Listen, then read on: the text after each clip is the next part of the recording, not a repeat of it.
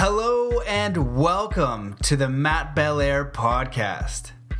As an explorer of the mind and world, author and coach, I have spent a lifetime learning how to push my limits and achieve my highest potential.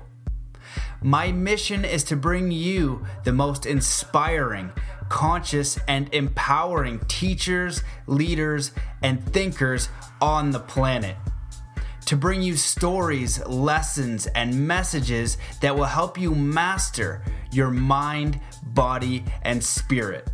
Thank you so much for listening, and I hope you enjoy today's episode. Good day, podcast family, wonderful human being. I hope that you're having a tremendous here and now.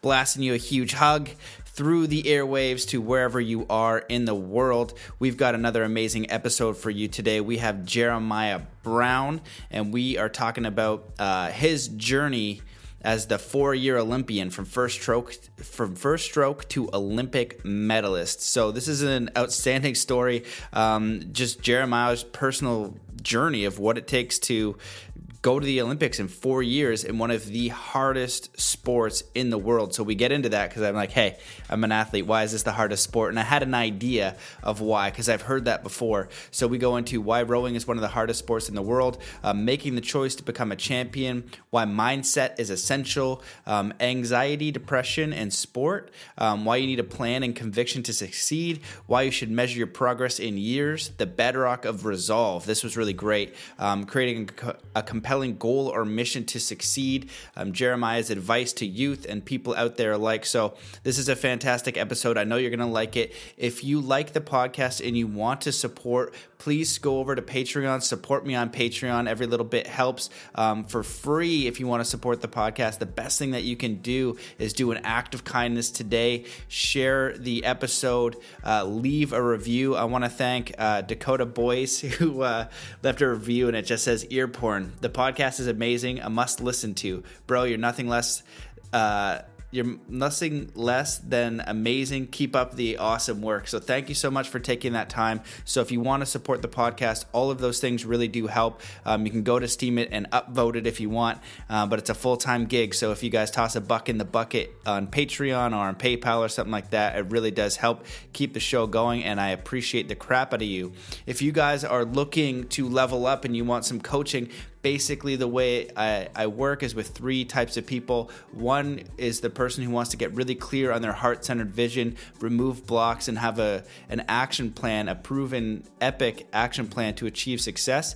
Um, it's the same formula I, I use for elite level athletes, but when you know a regular person applies those techniques, although you're not an athlete, you excel so much greater. So that's the first one. You get clear. We design the life of the dreams. I can assist with that. Um, if you are a business business person in a corporate setting and you want to learn how to apply these things for yourself to improve your business to go even greater, but also do it with a state of fulfillment, peace, and ease and flow, um, we can do that. And if you're an athlete, so if you know any athletes, coaches out there, always happy to gift out the Zen Athlete book to them. And if you haven't read it, definitely check it out. Um, it's starting to flow nicely um, because I've been putting a little bit more effort into it, but you can put Zen Life because really what it helps you do is identify a clear goal, um, give you the mental structure on how to achieve achieve that goal and then go through achieving that goal through the goal through the process of a state of fulfillment the entire time. So that is the recipe for basically doing it at, at as as fast as you can and, and ensuring success.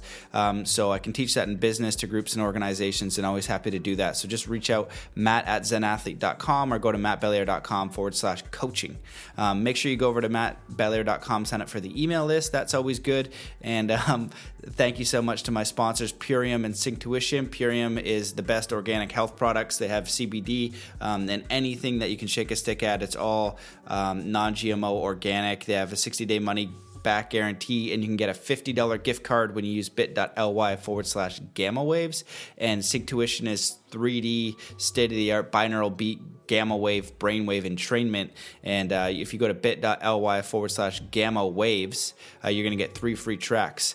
Um, so that's it. Um, also, time code parts of these episodes. I've been getting a few emails and things like that. Just take a screenshot, send it over to me on social media or Facebook or email, and then I can take short clips and uh, promote the full episodes with that because I'm not sure, you know, in the middle of it, I know it's all great and wonderful, but like hearing from you guys and what those aha moments are super helpful. So thank you so much for listening and, and, and continuing to listen to the podcast. I love and I appreciate you. And before we dive in with Jeremiah, let's come into a state of peace and coherence by three deep breaths. So first making the mental decision to come into a state of peace and coherence. Taking in a deep breath in through your nose holding that breath and really just connecting to that divine nature, to this infinite source intelligence that you're breathing in within your body now. Just allowing yourself to relax from the tip of your head to the tip of your toes and just let that breath out slowly with all the cares and all the worries of the day. Taking in another deep breath in through your nose. Just imagine golden, powerful, crystal universal light coming down from the universe, supporting you, relaxing every cell and every muscle and every fiber of your being as you just begin to think about one thing that you're really grateful for. Just changing your energy to gratitude and appreciation for yourself. And just let that breath out slowly with all the cares and all the worries of the day. Take in one more deep breath in through your nose hold that breath and just really connect to that feeling of love and gratitude. And I want you to send that energy out just gratitude, love, peace, and encouragement to everybody you've ever met, your friends, your family, as you continue this relaxing breathing. And I'm sending you all of my love, my encouragement, my support to help you remember that you are amazing, you can do anything, and that you are the master of your mind, your body, your emotions, um, your consciousness, and you are capable of all things. So, thank you so much for coming on a lot coming along another episode. You're going to love this one. So let's get into it with Jeremiah Brown. Hello, and welcome to another episode of the Mastermind, Body, and Spirit Show. Today's guest barely escaped a 10 month incarceration for robbery. 10 years later, he stood on the podium with eight other men as an Olympic silver medalist. He is one of few Olympians ever to have started learning his sport only four years before winning a medal at the Olympics. He currently works at the Canadian Olympic Committee as National Manager of Game Plan and Athlete Wellness and Transition Program for supporting 3,000 Olympic, Paralympic, and national team athletes across more than 54 sports. He is a Canadian sports system expert, keynote speaker, dad, and drummer who has played with award winning artists. Welcome to the show, Jeremiah Brown. What's up, brother? Hey, Matt. Good to be here. Thank you. Yeah, it's good to have you, man. Um, uh, I got uh, reached out. I can't remember who who reached out uh, on your behalf, and I got to look at your book and your story, and it was really fascinating. So we have definitely a lot of correlations with uh, sport.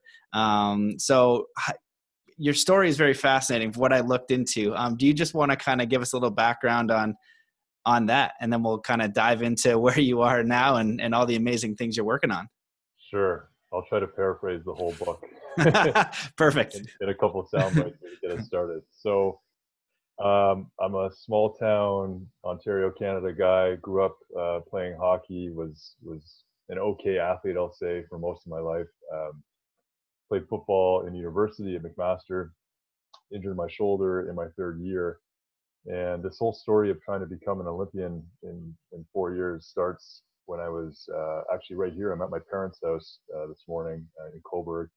I was in the basement in the next room, actually, watching replays of the Olympics uh, from Beijing. I was lying on the couch, just uh, smashing chips into my face, totally out of shape.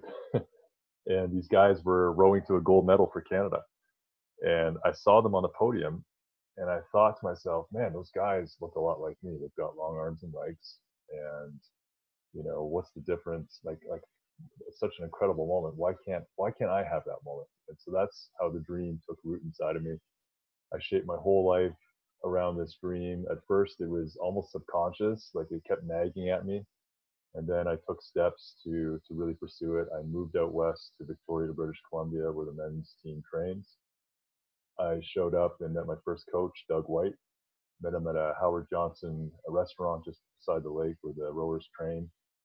And he looked at me. We sat in a booth, and he said, "Jeremiah, what do you intend to do with this sport, anyways?" You know, trying to size me up, figure out you know, who this guy was who just showed up. And I said, you know, I was kind of rocking back and forth on my seat with this inner intensity, and I said, I want to go to the Olympics. And I want to win a gold medal. And I kind of, ex- I didn't know what to expect. You know, maybe he was going to laugh, but he didn't. He just looked at his wristwatch, sort of metaphorically, and said, "We don't have a lot of time. We better get you uh, going if uh, we want to get you to the Olympics." And so then the journey just began in in earnest. I started training um, in the mornings before work. So I had gotten a job out in Victoria, uh, working for a bank, and I started rowing at 7:30 in the morning. Tried to get to YMCA at lunch, and I, from there began, you know, a journey uh, that really tested every fabric of my my physical abilities, my my mental fortitude, my soul. You know, like it was really an all-in experience. And the one thing I've left out until now, I just realized is that I had a, a four-year-old son in tow, my little guy Ethan, and so I was a young father, um, and I had this. I guess a big part of the motivation was I had this sense that, you know, maybe my life had been written for me in a way because uh, my son was born to my high school sweetheart and I when we were, you know, we had been together for four years and we were in our second year of university when he was born. And so I think we both had this sense of, you know, well, we've got to be responsible parents now. And for me, part of that was of, of pursuing this dream was to say, well, no, actually, if anything, I want to model for my son that, you know, no matter what your circumstances are, you can really go after things. And there's never a perfect time to pursue a, a crazy goal. And so that was, you know, that was almost part of my motivation actually to see this through. So that's kind of the outline shell of, of my story. Awesome, man. That yeah, that's really interesting. Well, I have um you know, I've heard a lot of Olympic stories, you know, because a few friends of mine went to the Paralympics and I watched how hard they trained. You have to train in, you know, all the time. And a lot of the Canadian Olympic athletes that were were underfunded, I think, compared to some of the other countries. Like you can do it as a full time job. So I know a lot of athletes um, have to do a job and then they train for the Olympics also, which is extremely time consuming. Um, so how did you manage like life? Like you know, a lot of people I think that they think it's it's not possible for them, right? They have this idea and then it's not possible, but you know if you give yourself the idea and you say okay you know it is possible then there's a ton of work that goes with it. It's hard. It's not easy, um, but you kind of need to make that decision first. So, do you want to speak about like um, what was what was that like? Like, was it a decision in you that you're like, "Okay, I'm going to get this done," and and I'm willing to put in those early mornings, you know, and get this done because I can imagine the first few weeks of training were pretty tough. Um, like, how did you like manage that and and go through that? So the more I thought of it, the more I started to develop uh, a multi-year plan well, really like a, a two and a half year plan. Basically, by the time I was out in Victoria, it was around 2009 that I began rowing, and then the Olympics were halfway through 2012. So, you know, I had sort of two and a half years to to make it happen, and so I started planning uh, my life around the goal, and that included a financial plan. Because you're right, um, the funding it's it's still not very much. Um, if you establish yourself as a a top senior athlete within your sport in Canada and you're competing internationally, you can get what's called um, a senior card from the federal government and you get a stipend. I think it's up to $1,800 a month now. So you can cover your rent and your food and your essential costs and live off that. But it takes time to go from just a developing athlete or a complete newbie like I was to reaching that level. So for me, a financial plan was actually a big part of it. I was saving all my money left over after my cost of living expenses to save about 10 or 12 grand to pay for my first year. And my goal was to get on the team, and that would give me sort of an initial uh, development card, it's called, where I got, it was $900 a month. And then I knew I'd have to cover like another 900 and that was my basic expenses, about $1,800 a month. So that financial plan was part of it. I think as an athlete, if you just jump into it and you know you're just going to go into debt and just try to you know live the dream and and hope that it all works out and you get sponsors or that things work out financially that's a tough i think that's a tough route to go so i had this plan and i was able to do that um, in terms of you know you know thinking about the opportunity cost, let's say, or like stepping away from this safe bank job that I had and and all that. Uh, you know, it's just the old. You know, I'm only I've got I've got this body once. I'm young now. Uh, you know, if not now, when? And what's the money for, anyways? So, um, I just I just wanted to really pursue my potential as an athlete and, and go for it. So that's kind of how I thought about it. You know, the financial piece was a big part of it, and just thinking about okay, what are the steps I need to get there? What you know, what are the possibilities in terms of what could go wrong? At the end of the day, if, if I fell, if I kept falling out, out of the boat into the water, and it just wasn't working out, I mean, I could always go back to the bank job pretty easily. So um, that's kind of what framed up, you know, my my pursuit. Awesome. I like that, man. Well, one of the things that makes me think of is one of my really good friends, uh, Sean Fitzgerald's a banker, and uh, he's a young guy, super smart, really, really smart, huge heart. And, uh, you know, he left, we, we met at Burning Man and um, he just wasn't happy in his job. He had, you know, he's like, I was like, well, how much do you make? And, you know, he, he's like it was kind of direct question you know and, and it was a lot it's, a lot of money and um, i was like i only asked because i was like well then you have the money to like work a few months and then do something else. And I go, you know, man, I was like, banking will always take you back. And so he yeah. ended up leaving his job and traveled the world for, I think, about a year and a half. He ran out of money. Um, then he just went back to banking and got an even better job you know and he's back in banking and now he's looking to kind of you know consider you know options in the future and he's thinking like a year or two and i was just like man banking will always take you back. So it's important to kind of you know if you have that dream or, or the desire and i think a lot of us have something that they we want to do you know something you know that we that's calling to us and, and we kind of put it on the back burner. Um so they gave us they gave me a few questions to ask and you can you can touch on that before i go into one but one because i'm an athlete too it says why is rowing considered one of the hardest sports in the world and i've heard i've heard that yeah. um, just being athletic though i'm just like okay you know you definitely need to explain that to me so actually just recently i heard my our, our team doctor uh, mike wilkinson he's also the team doctor for the vancouver canucks and some other uh, pro sports teams and he was interviewed by by the world rowing uh, Federation, and he said that rowing had uh, rowers in terms of lactic acid buildup in their bodies, which is the thing that causes really painful byproducts. It's that sense of you know you're suffocating and your muscles are seizing up and you feel paralyzed. Um, that physiological experience um, in rowers, the lactic acid was, t- was tested um, in terms of non-medical hum- emergencies in the human body.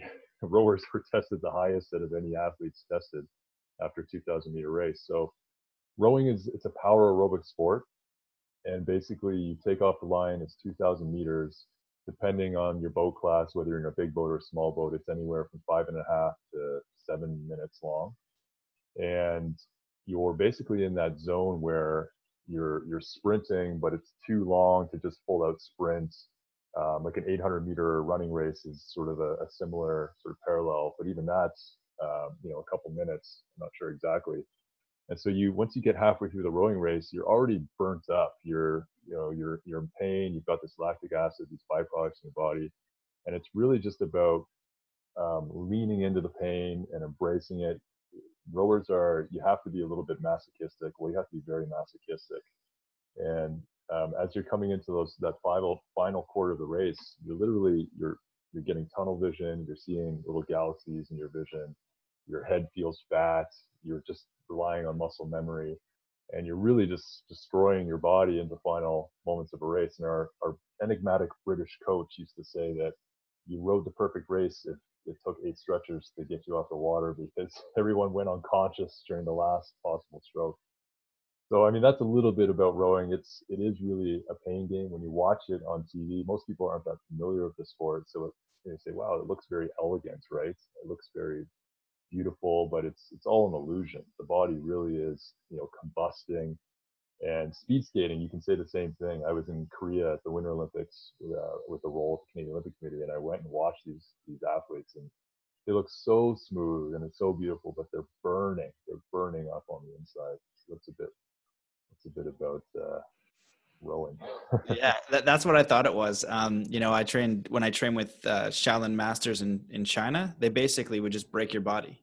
That's you know they would you would take you to the pain part and then push you way behind way beyond that um, so you know with that being said there's something interesting that you know in your book you talk about i think it's really important um, you know a lot of the athletes after they retire from sport um, or even during they have you know they're not sure what to do with themselves. Um, you, you talk a little bit about mental health anxiety depression. Um, how do you think becoming an athlete helped? Um, do you have any advice for athletes or people in general? Because i think it's something that's very common.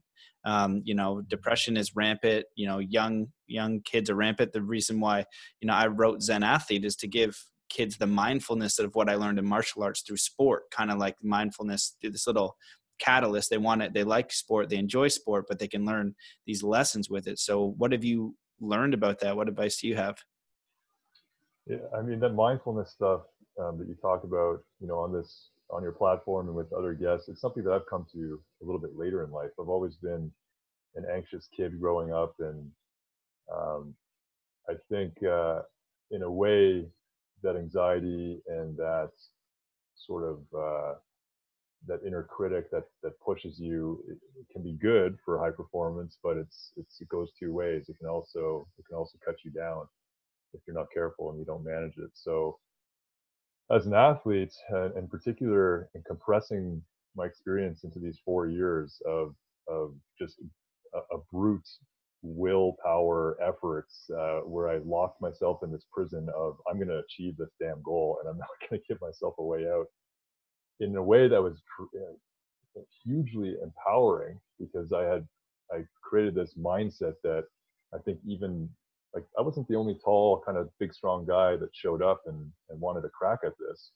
I think one of the things that differentiated me was this ability to lock myself in.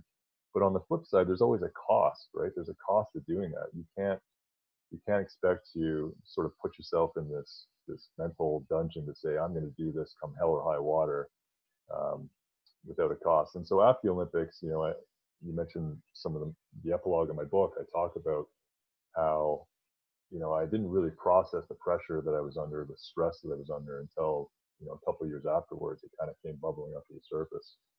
And I think a lot of athletes use endorphins from working out. Almost it almost masks um, some underlying predispositions maybe to um, anxiety to depression and some of these mental health issues. And what makes athletes, particularly I'll say in aerobic sports, um, be able to go into the hurt locker and, and really dig deep eh, are the same kind of character attributes that can sort of predispose them to when they don't have a fixed goal, you know, um, falling into uh, a period of depression or or succumbing to anxiety where it just seems to be spiraling out of control. So in my work with the Olympic Committee across many sports, you know, I've met many Olympians and Paralympians, national team athletes where you hear these similar stories about, um, you know, coming outside of sport or maybe they're active and they have an injury and it's kind of like, wow, who am I now? What do I do? How do I go from this focus regimen to what's next? Or how do I fill the time? And and that's where um, you know you can get into a bit of trouble yeah so it's it's uh in terms of the transition it just honestly it takes time. It takes time to cultivate other parts of your identity other interests. Um, when you've narrowed yourself to such a sharp point in terms of i am this olympic athlete this is who i am this is what i'm meant to do on this earth that's great and you could argue that's needed. You know i talked to one of my heroes in rowing uh, Xeno Muller, and he said, "You don't win an Olympic medal without being obsessed." You know, and I think that there's some truth to that. But obsession is not a healthy thing in terms of an ongoing, you know, uh, life experience.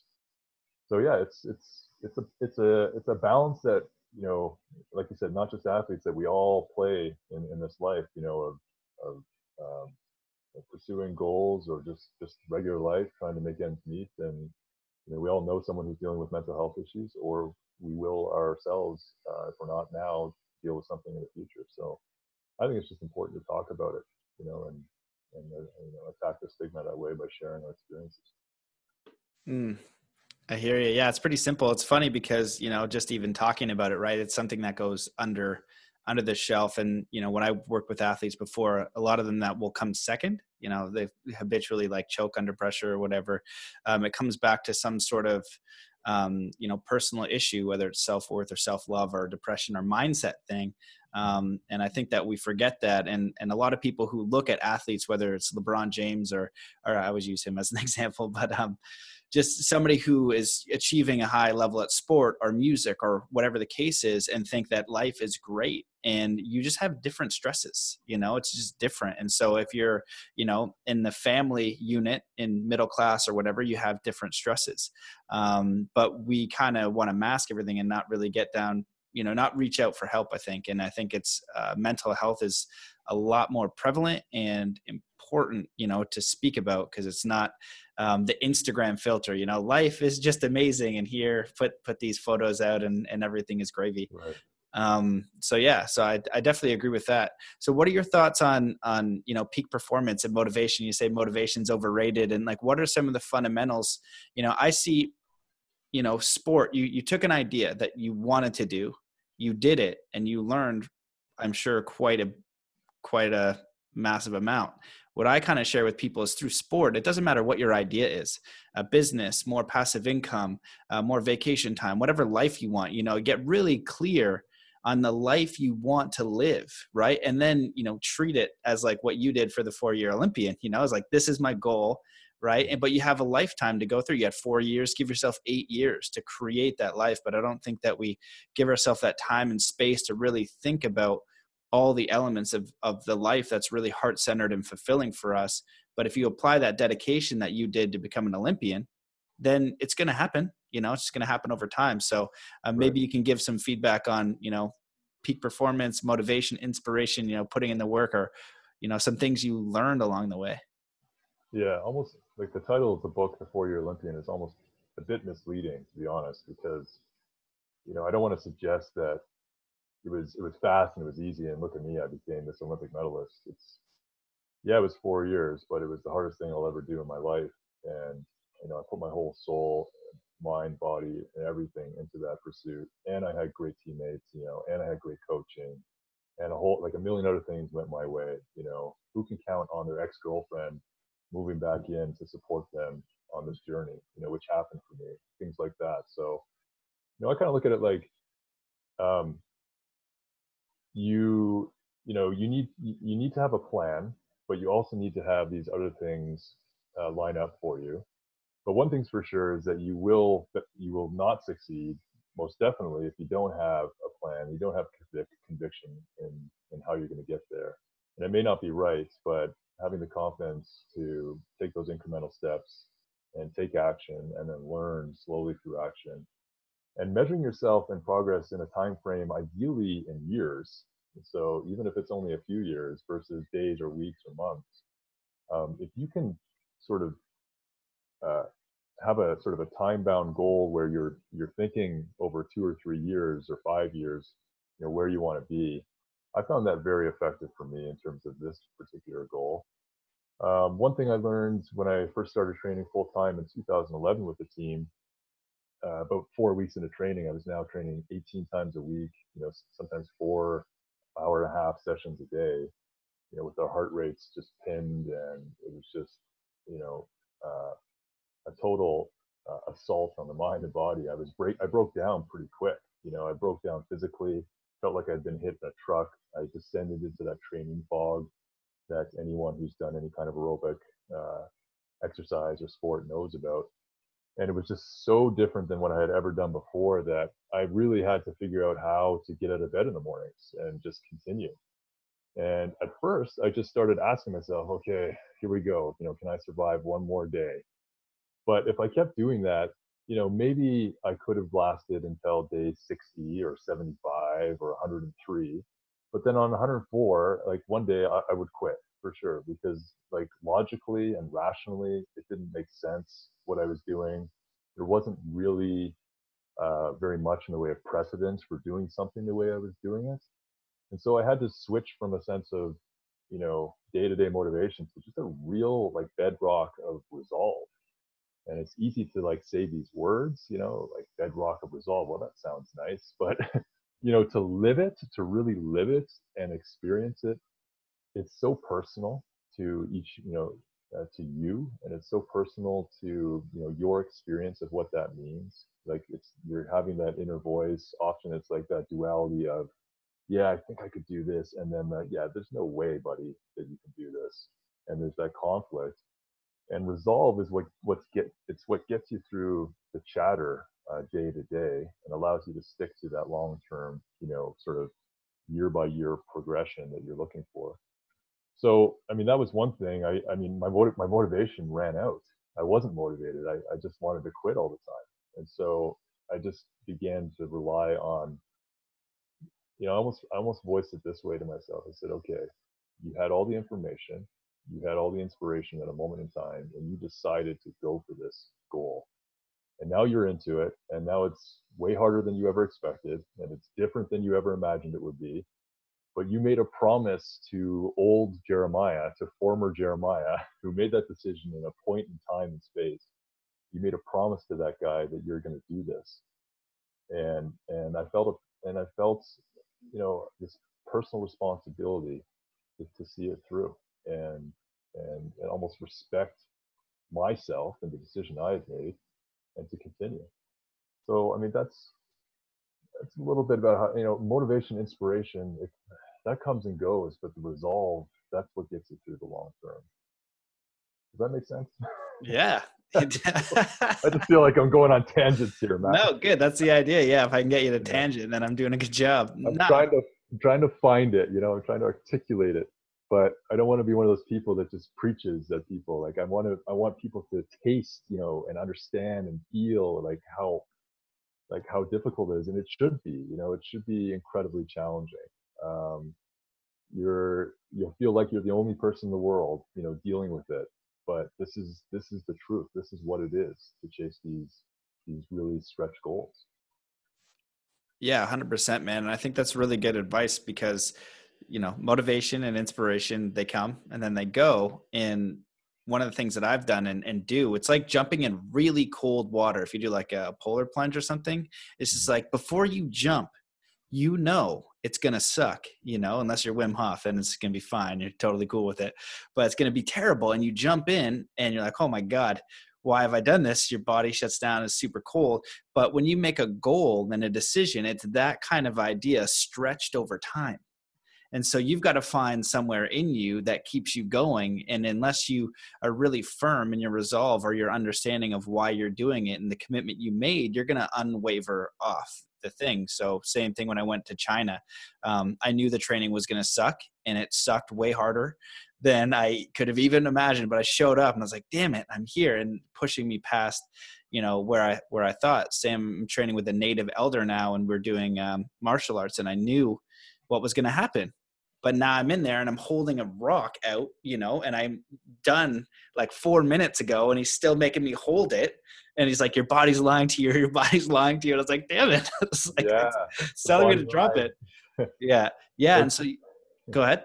sorry that's it's just funny that you say that because my our coach mike Spracklen he was this elderly british guy and he used to say that to us on the lake all the time the body lies you know the body doesn't want to continue but it can it can continue so i feel you man i know what you're talking about Yeah, and you did it in like what you talked about, you know, the rowing machines in CrossFit, but you're you're doing that maximum ab- absorb like exertion.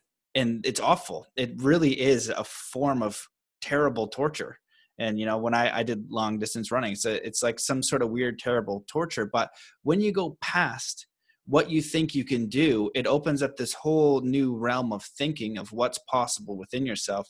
Um, and so the thing when I'm like talking to people it's like trying to get that idea in their mind that lifestyle or that thing that they want to create in life you know you got one shot at this life unless you believe in reincarnation then you get multiple shots but you're in this one now so what do you want to design over 10 20 years? You get that opportunity and if you design something and you think about it for enough time and you really want it those struggles you're going to kind of get past because it's the same thing in entrepreneurship and in everything. It's not easy. It's really hard. It's hard a lot.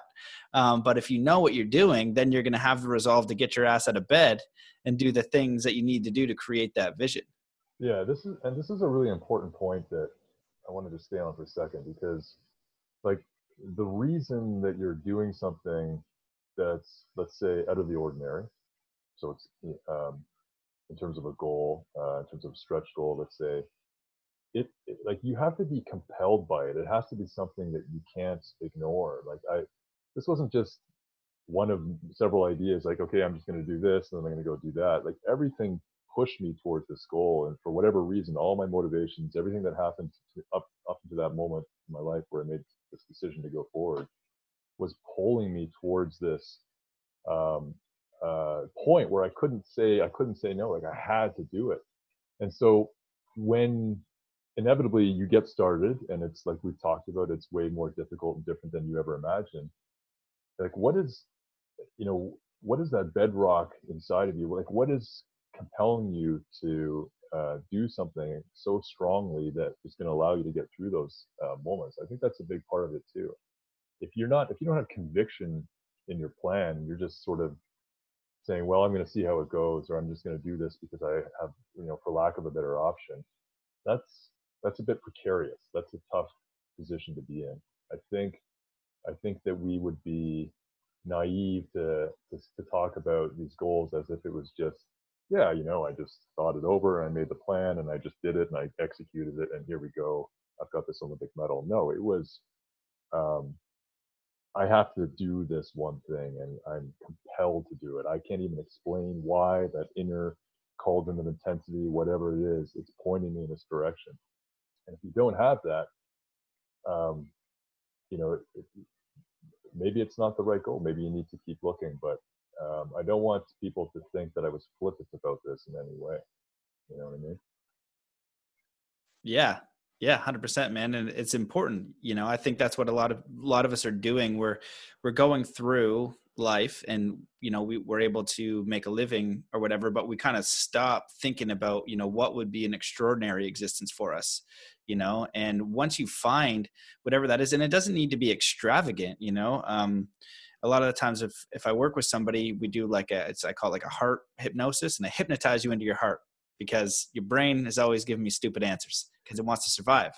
But the heart every every single person i've done this with multimillionaires i've done it with athletes i've done it with regular joes they just want to contribute in some way they just want to be around good people and they just want like to be in nature. It's like they just want to be human um, and so if we can kind of get to those core fundamentals as we navigate life, which can be super challenging, um, you know, we're on we're on a little bit of a track here, but we kind of get, you know, wonky in in what we want and then it's kind of like jim carrey said you know i wish everybody could be rich and famous so they know that's not the answer right and so you get yeah. the thing and then you your your business or your goal and realize like oh shit i still feel shitty inside or whatever the case yeah. is it's so true. And you know, uh, this whole Olympic ordeal that I went through, it's taught me that I value the same things you just talked about. You know, I'm happiest when I'm having dinner with.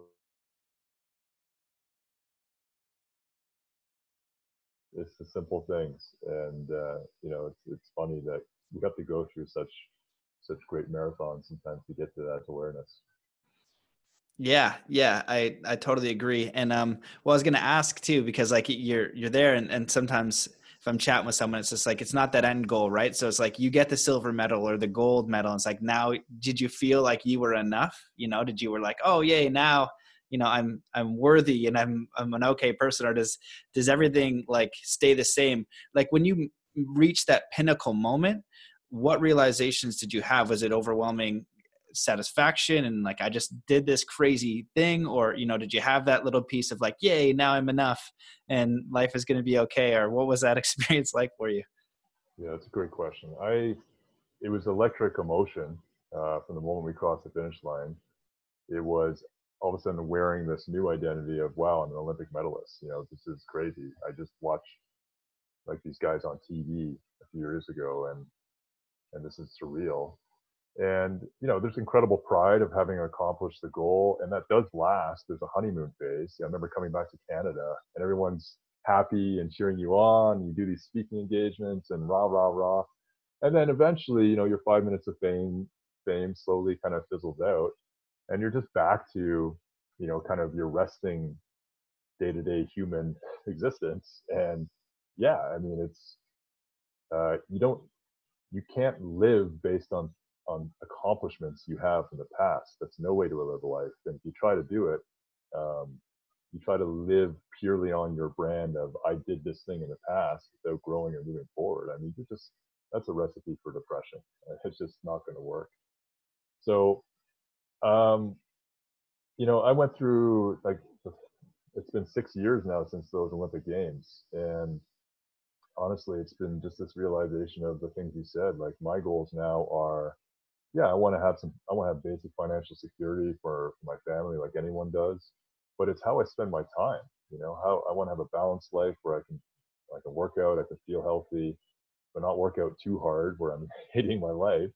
I can spend time with family and friends. I can get involved in my community, you know, and and have good relationships.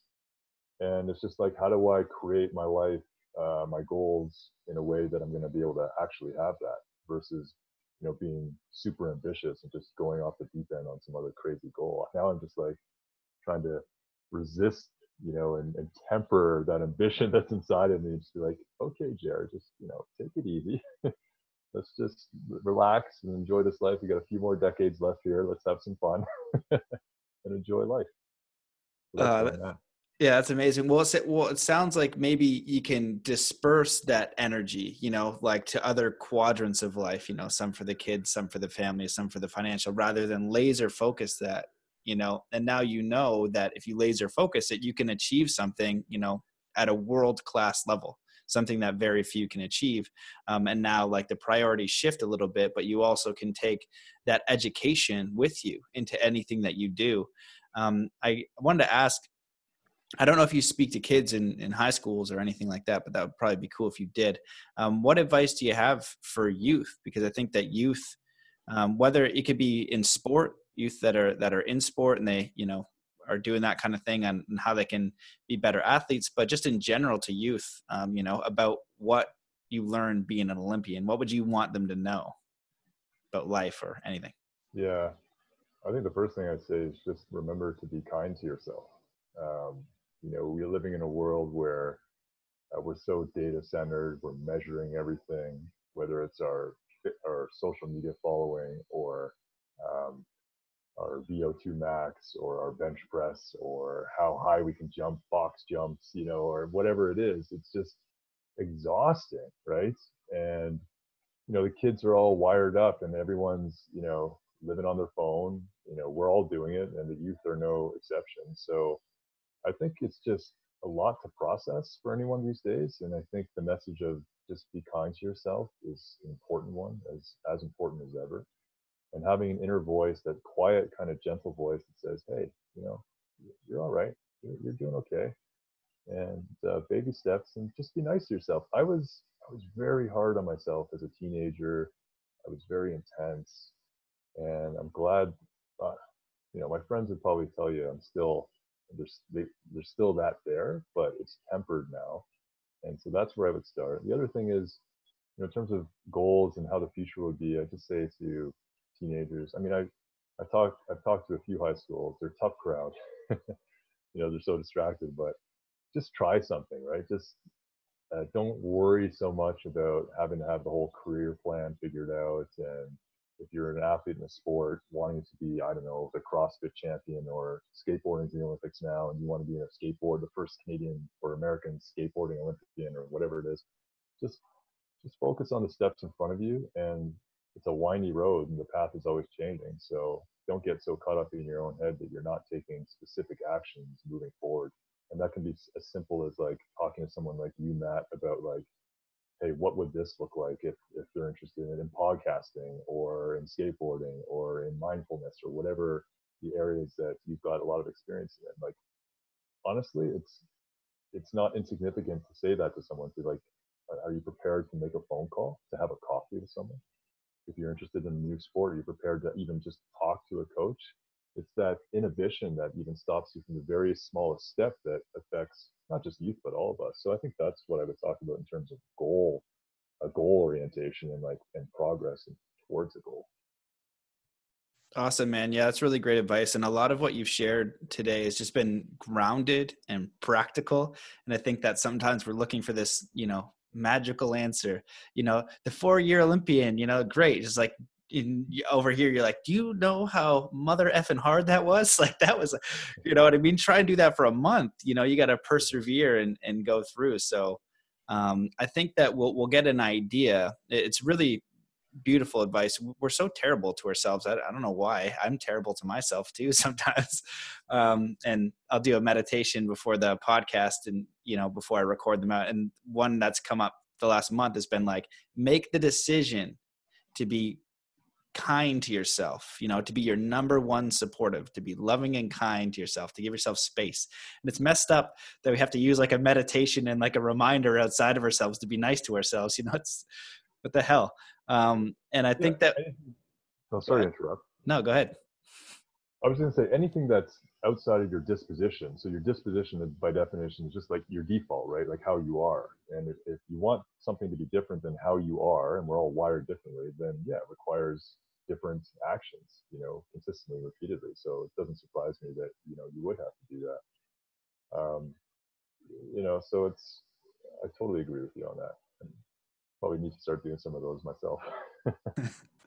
um, yeah, man, I, I agree too. Um, so what I was going to say though, on your point, what I really liked is I think that in the same vein of how we communicate with ourselves, we have an idea and we sabotage we think about all the ways we're going to fail before we even take the smallest step toward our success towards something that we want to bring into our lives.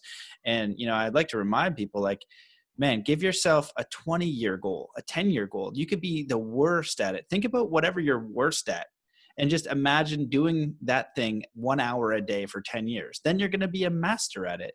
Um, a lot of time in sport I, I, don't know if you've heard this before you probably have but you know it's not talent that wins it's it's hard work and you can see that over time like you know you could be the worst at it but hard work over time if you love it is going to pay off and you're going to you're going to master it it's so you know going towards something that you, you love. So i want to ask you after getting the success olympic medalist you are successful in you know the standard definition of the word like what is success to you and how do we achieve success?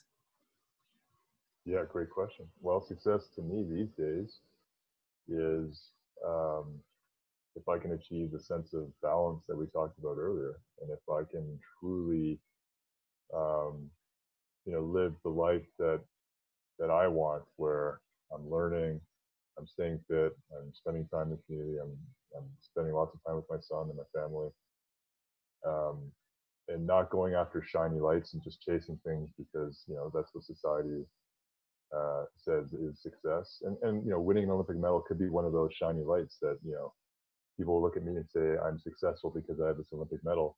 But what if I'm completely broken inside? You know, what if I'm what if that experience ha, um, destroyed me in some way? Uh, you know, mentally or uh, you know, even physically, like I do have disc issues in my back. I had torn tendons in my in my fingers.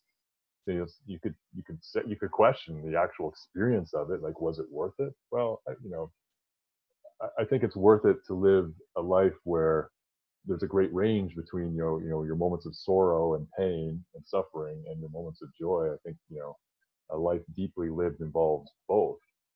But now, in terms of success, uh, again, it's really about like, what do you, how do you define it? And are you being honest with yourself? Really?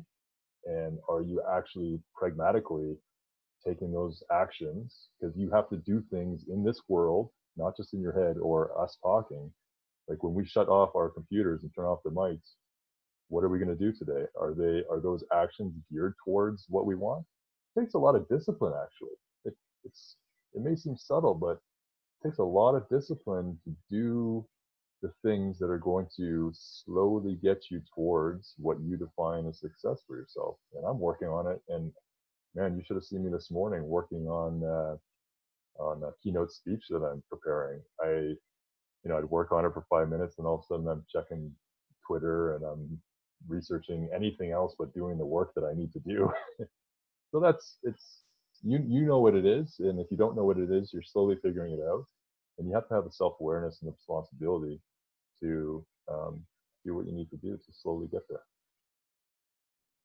Yeah, man, 100% agree. Again, has a very very practical uh, answer, and again, I think that a lot of a lot of, and even for me too in, in researching peak performance and things like that i want the gold pill or the magic key you know and a lot of time that magic key is hard work and just doing the work.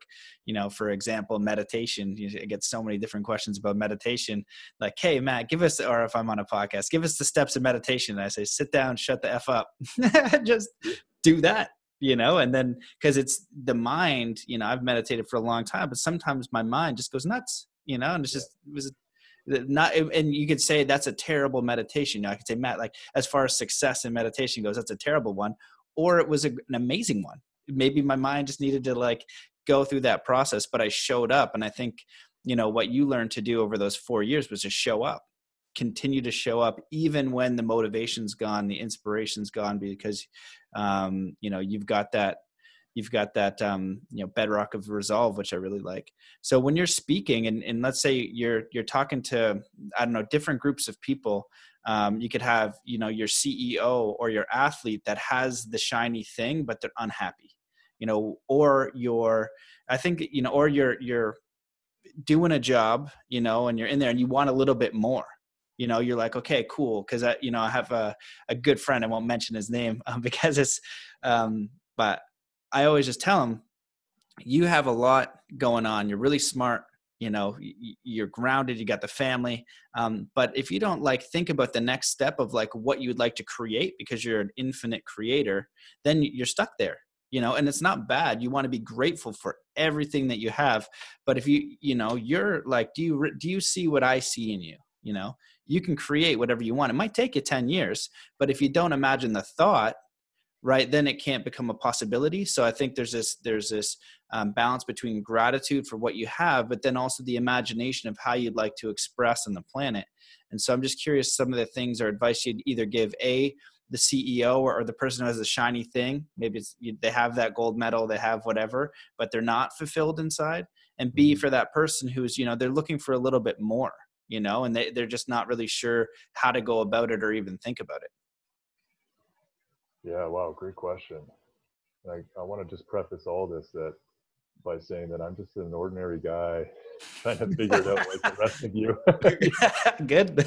I'm no guru. I, I mean, I'm just, I'm just trying to sort this stuff out just like anyone else. No, wait, man. You got the medal. You have the answers. You you shouldn't have uh, grabbed yeah. it. You shouldn't have that thing. You if you, if you can't give us the answers. Well, if you talk to my eight teammates in that boat, right, um, you know, they might tell you all different things. So but I'm sure there would be some common themes. Uh, okay, well, maybe start with the situation where you um, you you have the shiny thing, the title at work, the Olympic medal, um, loads of money in your bank account. I don't know, whatever it is, and you're finding that oh, something's still off. I still feel unfulfilled.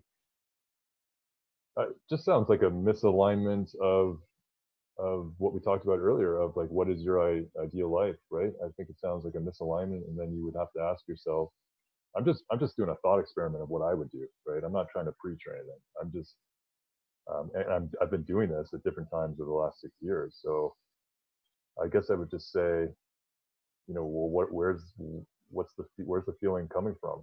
And what am i going to do different? And do i have the discipline uh, you know, I came to discipline like some people come to religion. Like that's for me, I'm a chaotic kind of thinker, and I'm I'm creative. I'm going in different places all the time. So I'm always taking it back to do I have the discipline to to do something different, to have a different sort of eventual outcome or reality. Uh, in terms of the person who's feeling unfulfilled and like needs a nudge or wants to do a little more, doesn't have the shiny thing well, it's almost like the flip side, but it's almost the same thing. Like, so what do you, you know, what do you, I'm like Mr. Pragmatic. I'm sorry, this is not groundbreaking stuff. No, it's good. It's good. but what are you gonna do? What are you gonna do differently? And you know, if you're, I actually think of myself as kind of a lazy guy. Like I have to really kind of flog myself sometimes, believe it or not, to to make a change. Like for me, it's all about creating habits because then I get on a groove and then I can just I can keep tumbling along. But if I haven't created the habit yet, overcoming the inertia, I find that really challenging. And I would guess that most people do too. So, so then, you know, don't take too big a bite. And what's the small thing that you can do? Um, to start exploring a new area because let's face it it's probably just an exploration to begin with it's probably not even action yet but the action is in talking to people or doing the research so yeah what's again i'm sorry to be repetitive everybody but what is that smallest thing that you can do that's different? Uh, because it's attainable because we're all just bags of weakness at the end of the day and we're trying to overcome that.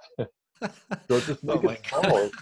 Make it small and, and get after it god damn it Oh my god, I have never heard that sentence before. It's so great. I just, if I'm gonna do a quote template, we're all just bags of weakness. just oh my god, that's amazing. No, I think it's I think it's important, man. And the reason why I pose to you those questions is because you can speak from direct experience of of the mountaintop, right? Mm-hmm. He's like, okay, you're on the mountaintop. What's the secret? Yeah, the secret's hard effing work. You know, that's what the secret is. The secret is doing all these things that you don't want to do. It's just having time to think about it. It's not as shiny and glamorous, um, and it's not quick.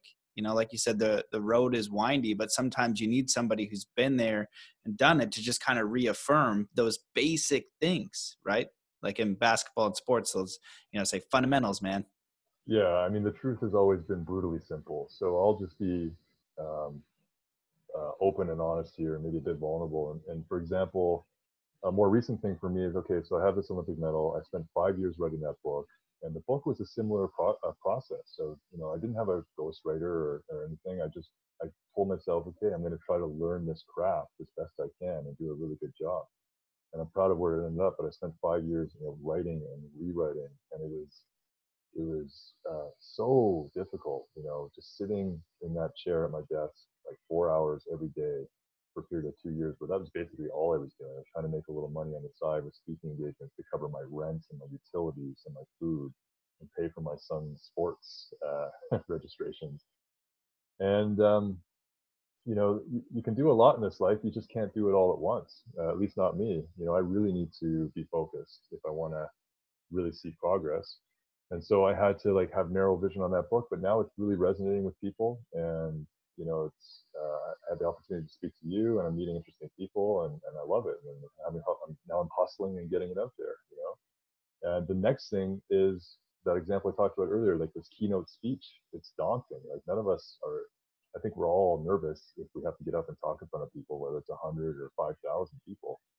And I've just I've just honestly been relying on my charisma and a sense of humor and just trying to make people laugh. And sometimes that works, but sometimes it falls flat. And so now I'm challenging myself to, you know, really add structure and like rehearse and film myself and figure out how to self edit and make it more succinct and make it more engaging and like borrow from the performing arts. So like now I'm back into this process of my next goal outside of like the stuff that I do, you know, just to make a, a living. It's this keynote speech, and I'm doing the same process I did for the Olympics, for the book, and now I'm doing it for this and I'm using the same ideas uh, and I'm having the same emotions of I'm not good enough and this is way harder than I ever thought and I had this plan but how come it's not working? And then just pushing forward and it's da- on a daily basis. And I'm maybe eventually I'm going to run out of money. I'm going to have to figure out what to do right? Just like any of you guys would. So let's be real right? Let's be real about it. That's what I'm dealing with right now. So I'm That's... practicing what I preach. It's uh, I'm having to always remind myself of how brutal the tr- how brutally simple the truth is um, to actually live out. It's easy to talk about. It's not easy to live out quietly on your own when no one's around. You know, when no one's watching you. What are you doing? Are you just cruising the internet and dreaming, but and just dabbling and, and not really doing anything? Or are you carving out time in your most productive hours in the day to progress? It's as simple as that. Awesome, man. that's that's a wonderful. I I totally resonate with that, and you know I think we keep touching back to the basics in in sport. You know, you're using the same model again and again and again, but once you pick something and you go through it, then you know that that's the model. And one thing that I need to learn is, uh, you know, I'm staying at a house with two amazing people, and one of them uh, has a contract to fix all these houses, and there's a bike in the garage and I'm not mechanically inclined. I can't fix a damn thing.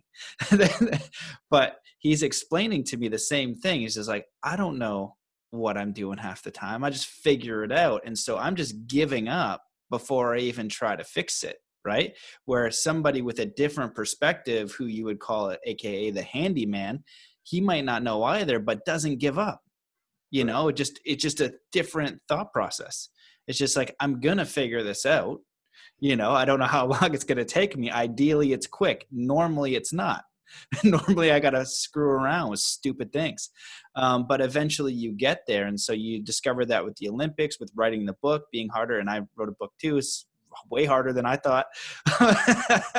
And i like naturally feel like i can write too. And it's like okay yeah i got this. It's like oh god this and then re-edit re-edit.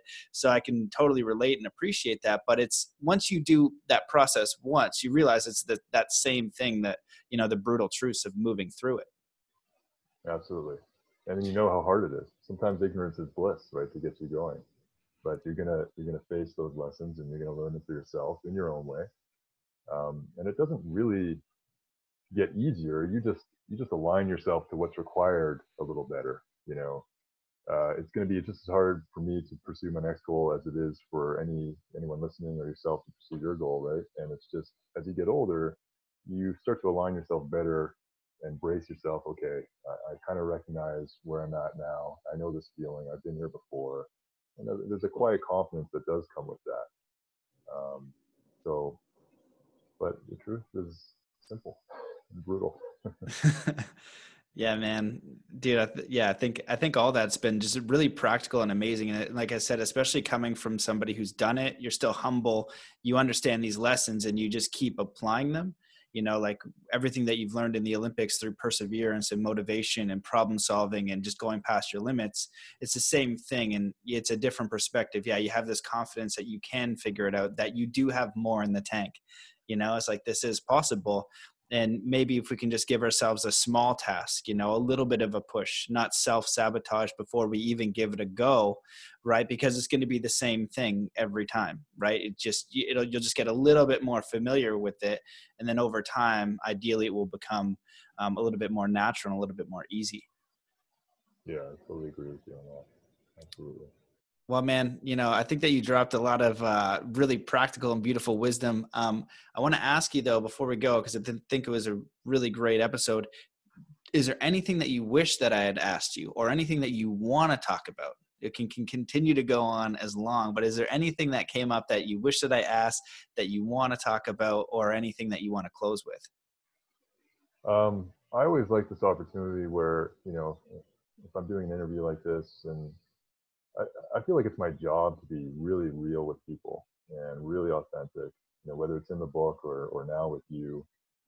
Um, I, I want people to know, I guess, that when I'm when I'm pursuing a goal, and for what it's worth, because maybe it's helpful for one person, um, it it almost feels uh, like like it almost feels impossible a lot of the time, and it's I can't I don't want to I, I simply cannot underemphasize whatever the word is enough that it's actually normal to really feel really far away uh, from the eventual vision that you have in mind. And I want people to know that that's normal.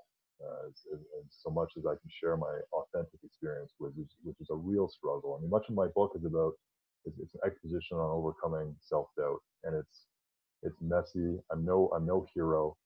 Uh, I'm falling down a lot of the time, and you know, I'll I'll call my friends and family. I'll sort of come out of the cave once in a while, and I'll just be reeling, and I'll say, ah, you know, I can't. It's, nothing's going right, and that inner critic is running rampant. And I think that just from talking to people like you, and the more I talk to people, the more I find out that it's a really a shared experience. So it's important to me to get that across to people that it is really hard, and uh, you know, a million things could have gone wrong that would have prevented me from getting that shiny Olympic medal. But uh, I think the path is still, you know, those tenets that we talked about, the path is still there. But yeah, it's tough. And I just, I don't want people thinking that I'm just this holier than thou or higher than thou guy. No, I'm just like you. I did these, you know, I had a plan. I worked really hard. It went my way, went our way. And uh, the only thing that's guaranteed is if, if you don't, if you don't try, you know, That's, that's the only guarantee that you're not going to get anywhere is if you don't give it a crack. And you only live once, so what the hell are you going to do? May as well. so there you go. I just uh, basically paraphrased uh, everything we've already talked about. Maybe that was unnecessary, but I want to convey. I want to convey that. You know, I, tell my son, like my son's playing basketball and he misses a shot and he's hard on himself. I'm like, just, just, it's all right. You know, just on to the next play. It's life. It's fine. Yeah, man. No, I, I, I totally agree with all that, and and you've been like practical and humble, and that's that's the realness of it. You know, the realness, like you said, the brutal truth is it's doing those things. It's it's everybody has the same struggles, and you know, coming just from someone's achieved it, it carries a little bit more weight because you know. Mm-hmm. Um, so it's really, really practical. And I like the Canadian comment. It's almost just like, just get her done. Like, what are you, what are you going to do? Just, just go, go do it. Like, yeah. you know, it's important. Get after it. Yeah. awesome, man. Be kind. Yeah, man. Yeah, 100%. Well, it's been a pleasure, man. I, I wish you nothing but success. Good luck with the keynote speech. Um, stay, stay in touch. I encourage everybody to check out your book and your website and everything you're doing. But uh, you know, I look forward to stage two. You know, perseverance and uh, everything that you're going to continue to create. Thank you very much. Maybe I'll give you a call when I'm sad in my basement one of these days, and I need some, uh, someone to uh, have solidarity with, Matt. Perfect, man. Yeah. Oh, dude, I go. I 100. percent I'll maybe I'll call you, man. It's it's the case, dude. I'm going through it with the podcast and the book and the same thing. I have to tell people, I was like, it's not all rainbows. I'm working my ass off, and I'm trying to figure out life, and it's hard. it's yeah. like super, it's like mindfulness and spirituality, right? It's just like okay, like life is easy. I'm happy. No, I get pissed it's challenging. Yeah. I get to take those breaks and have just amazing humans to to converse with and we were just sharing. It's all it's a shared experience and i think that um, brings us back to community you know brings us back to each other and, and realness that you know life can be challenging and it's easier together and it is easier if you're you're kind and you're capable of more than you think you are and it's probably going to be a pain in the ass. So think about something you really want to do. Couldn't agree more. Okay brother. Well have an amazing day. Thanks so much for coming on and uh, we'll definitely stay in touch all right, that was a lot of fun. Thanks, Matt. Okay. Peace, guys. All right, guys, that wraps it up with Jeremiah Brown. I hope that you enjoyed that episode. He's really awesome. What an incredible journey. Four years to the Olympics. Like, I, I only have an idea of how tough that was because I've done some really tough things in my life. But um, yeah, what a what a superhero and, and bringing out the message of just what it takes. You know, it's really, it is simple principles, but we got to give ourselves a worthy idea. So, in four years, what could you create if you commit to? You know, what could you do? And the first thing that you got to do is you got to get clear on that compelling vision um, and you can go over to SoundCloud and look up Heart Journey Experience. And um, that hypnotizes you into your heart to figure out a compelling life vision that comes from your heart, your soul. Um, so we get the mind out of the way and we, we create a compelling vision. And so, what could you create in four years if you just worked, um, you know, let's say an hour a day, five days a week? You're gonna you're gonna get closer. And so, what if you applied the commitment Jeremiah did and worked, you know, two or three hours a day?